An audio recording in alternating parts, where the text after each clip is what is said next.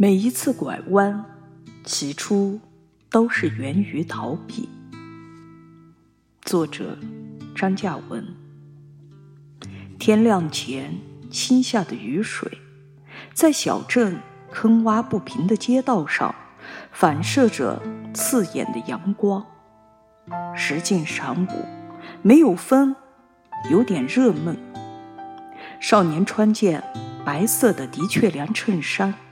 下身是铁灰色的卡其布，刀刚洗的，干干净净。班车老不开，师傅还在旁边的国营旧州饭店里吃蒜苗炒肉呢。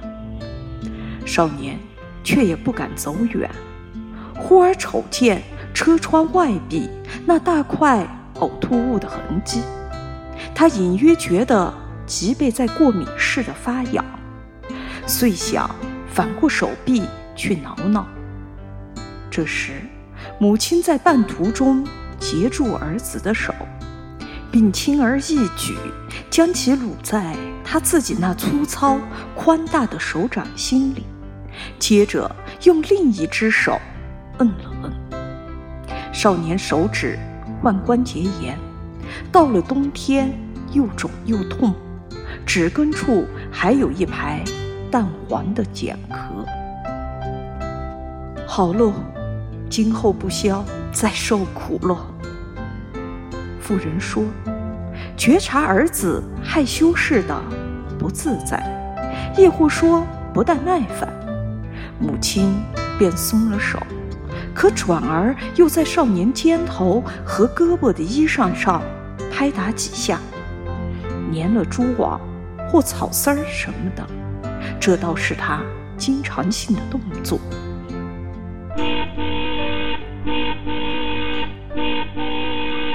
车喇叭终于响了，要多跟人家讲话。母亲还在啰嗦：“出门去，可比不得家里。”少年一声不吭，依然那副木讷漠然的样子。他从小。就这样，只是与以往不同。这一回，他心里充满了欢欣之情。他意识到，一个光明、希望和快乐的世界正在迎候着他。他在心里默默地说：“我要走了。从今往后，我再不会在父母眼皮底下让他们心烦，也再不需要听他们唠唠叨叨。”少年也明白，稀里糊涂的，他为父母争了光。除了节衣省食供他读完四年书，他们将再不用操心憨儿子今后的生计。这是他第一次出门，出远门，从江边到省城，辗转颠簸近七百公里。第三天，天已黑尽，脏兮兮的东风客车车头往左一拐，进了一个大院。这里是昆明西站，滇缅公路的起点。八年后，这里将耸起云南第一座交叉三层的城市立交桥。少年没有见到学校来接站的人。事后得知，主要是班车晚点的缘故。一路上受托顺带照顾他和另一个考上大连工学院的女娃娃的，是一位他不熟悉的县城里的女老师。他在车站跟他们分手，他要赶到某个地方去拿票，明天要搭火车上北京。环城北路，如今改叫一二一大街了。路灯黄泱泱的，车和行人都不算多。沿右手的人行道，少年一个人徒步往前。他还不大认识公交车这东西。行李，一个铺盖卷，一大团，不过不重。反倒是那只花秋木箱子，让他手指酸麻。因为那形如括号的铁帕不好抓握，不得不左手右手来回的换。里面实际没装多少东西，除两三件衣物和传单之外，就几本书，其中一本跟植物和科幻有关，作者好像是叶永烈；另一本是竖排繁体版的《聊斋志异选》，还有日记本。要么箱子沉是因为刚做好不久，那树枝还没有完全挥发的缘故。箱子是父亲和哥哥伐倒一棵花楸树，抽时间赶制出来的，还散着悠悠香气。那是材质本身，跟涂在木面上那层青光漆混合在一起的气味。这是他平生拥有的第一只箱子，整整二十年过去，如今它还在，就躺在客房地板的一个角落里，里面空空。然而，它仿佛他的前世，或者说其中藏着他人生最初十七年的清净、自在和混沌。那是一整箱他个人的古代史，青光漆的味儿早已散尽，只是那花秋木的清香隐隐犹在。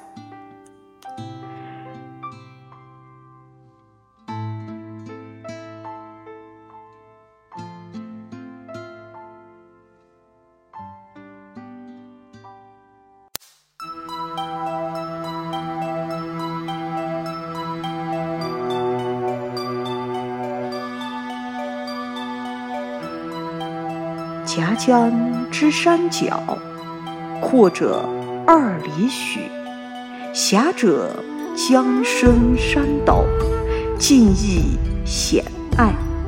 始无田，生庆丛杂，野亦新居。刀耕火种，迁徙无常。梅花一开已纪年。野店花十二年一开，已季旬；竹花六十年一开，已季花甲。康熙年间那册《江边记网》所记述的，便是少年澜沧江边的出生地。在他出生前的数年中，父母携着哥哥。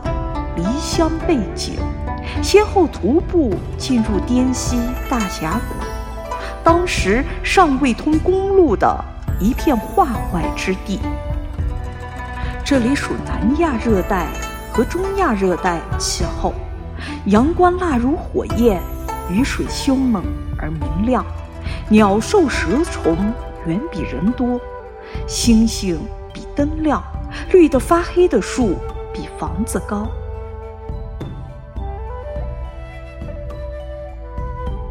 在这样的偏乡僻壤，当年我们的男主人公并没有认真的做过啥子大学梦，没有多大动力，也没什么压力。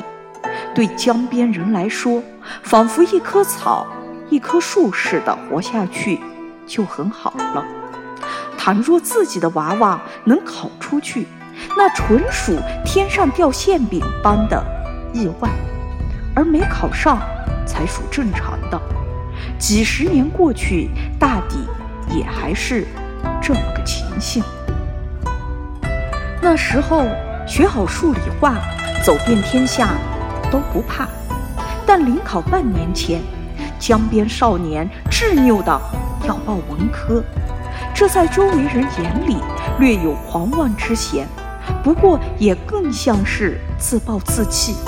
或者说故意跟学校找茬，因为学校不开文科班，不成文的说法是报理科，上不了本科可退而选专科，专科进不了还有中专和技校什么的，而文科大抵只能背水一战，几乎就是自掘生路。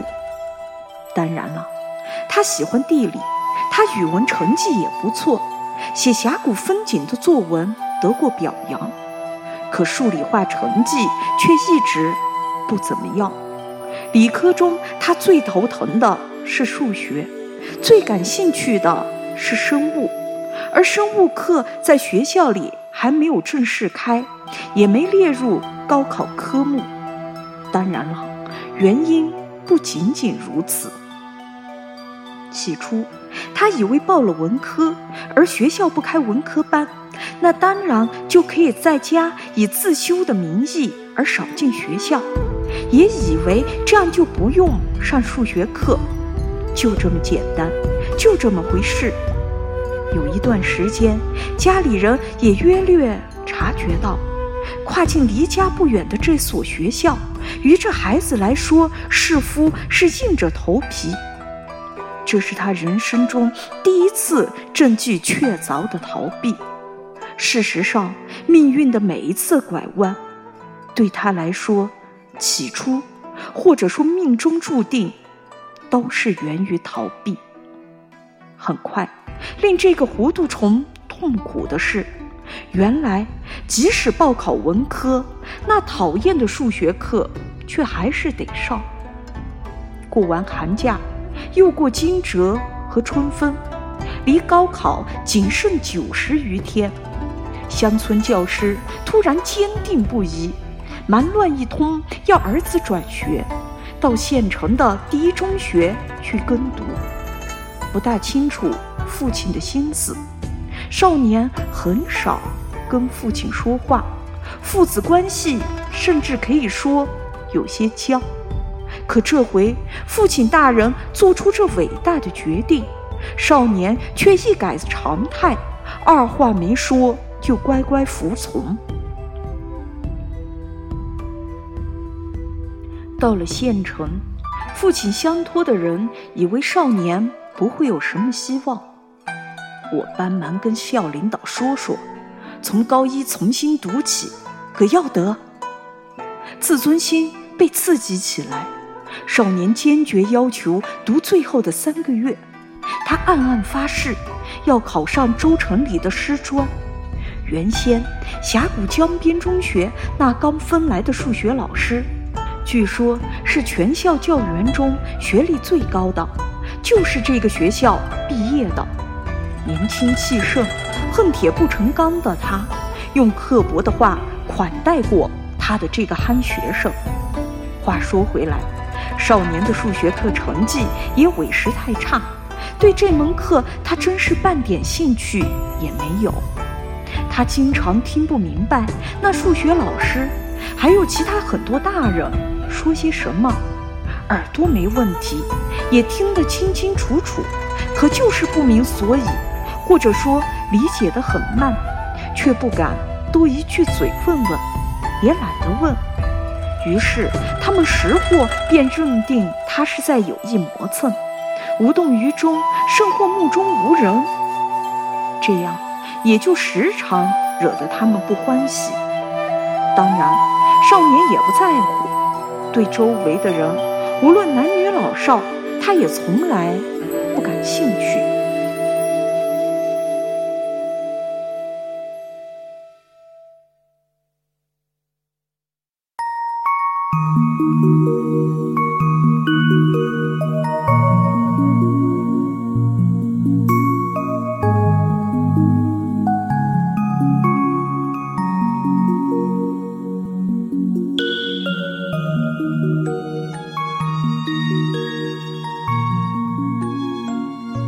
上师专，这是少年第一次为自己的人生制定具体的目标。随后的日子。每天，除了睡觉、吃饭、上毛丝，除了天不亮起来晨跑五六公里，所有的时间，每一分每一秒，江边少年都抱着课本和复习大纲，狂啃猛咽。这是他学生时代最刻苦、最用功的九十天。即便如此，他还是信心不足。他知道自己的差距，一方面心怀美好的侥幸，可另一方面，他明确的感到不自在，觉得寂寞和压抑。此前，从小到大，他都不曾住过学校。事实上，他从来就不大喜欢学校，人多的地方他都不喜欢。除了家里，母亲，想象不出，在这个世界上，他还会乐意跟什么人有更多一些的接近和交往。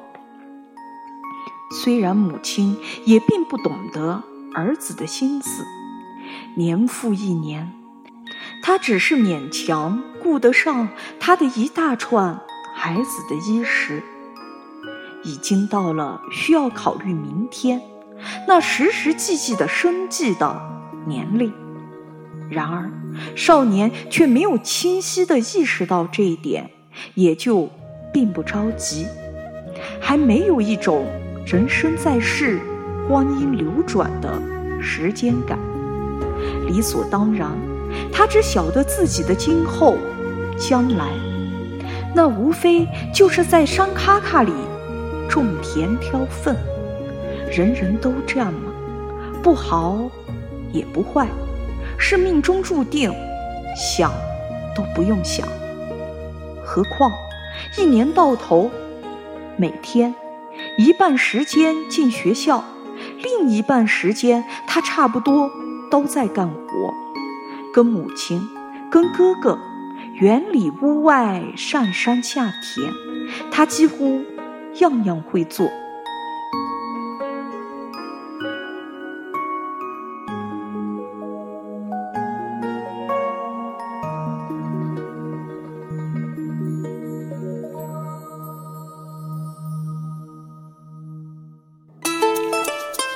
咋个想得到呢？瞎猫转着死老鼠，少年上了榜，成绩甚至还不错，只是数学、英语拉了分。省城里的最高学府寄来了录取通知书。他是生产队里的第一个大学生。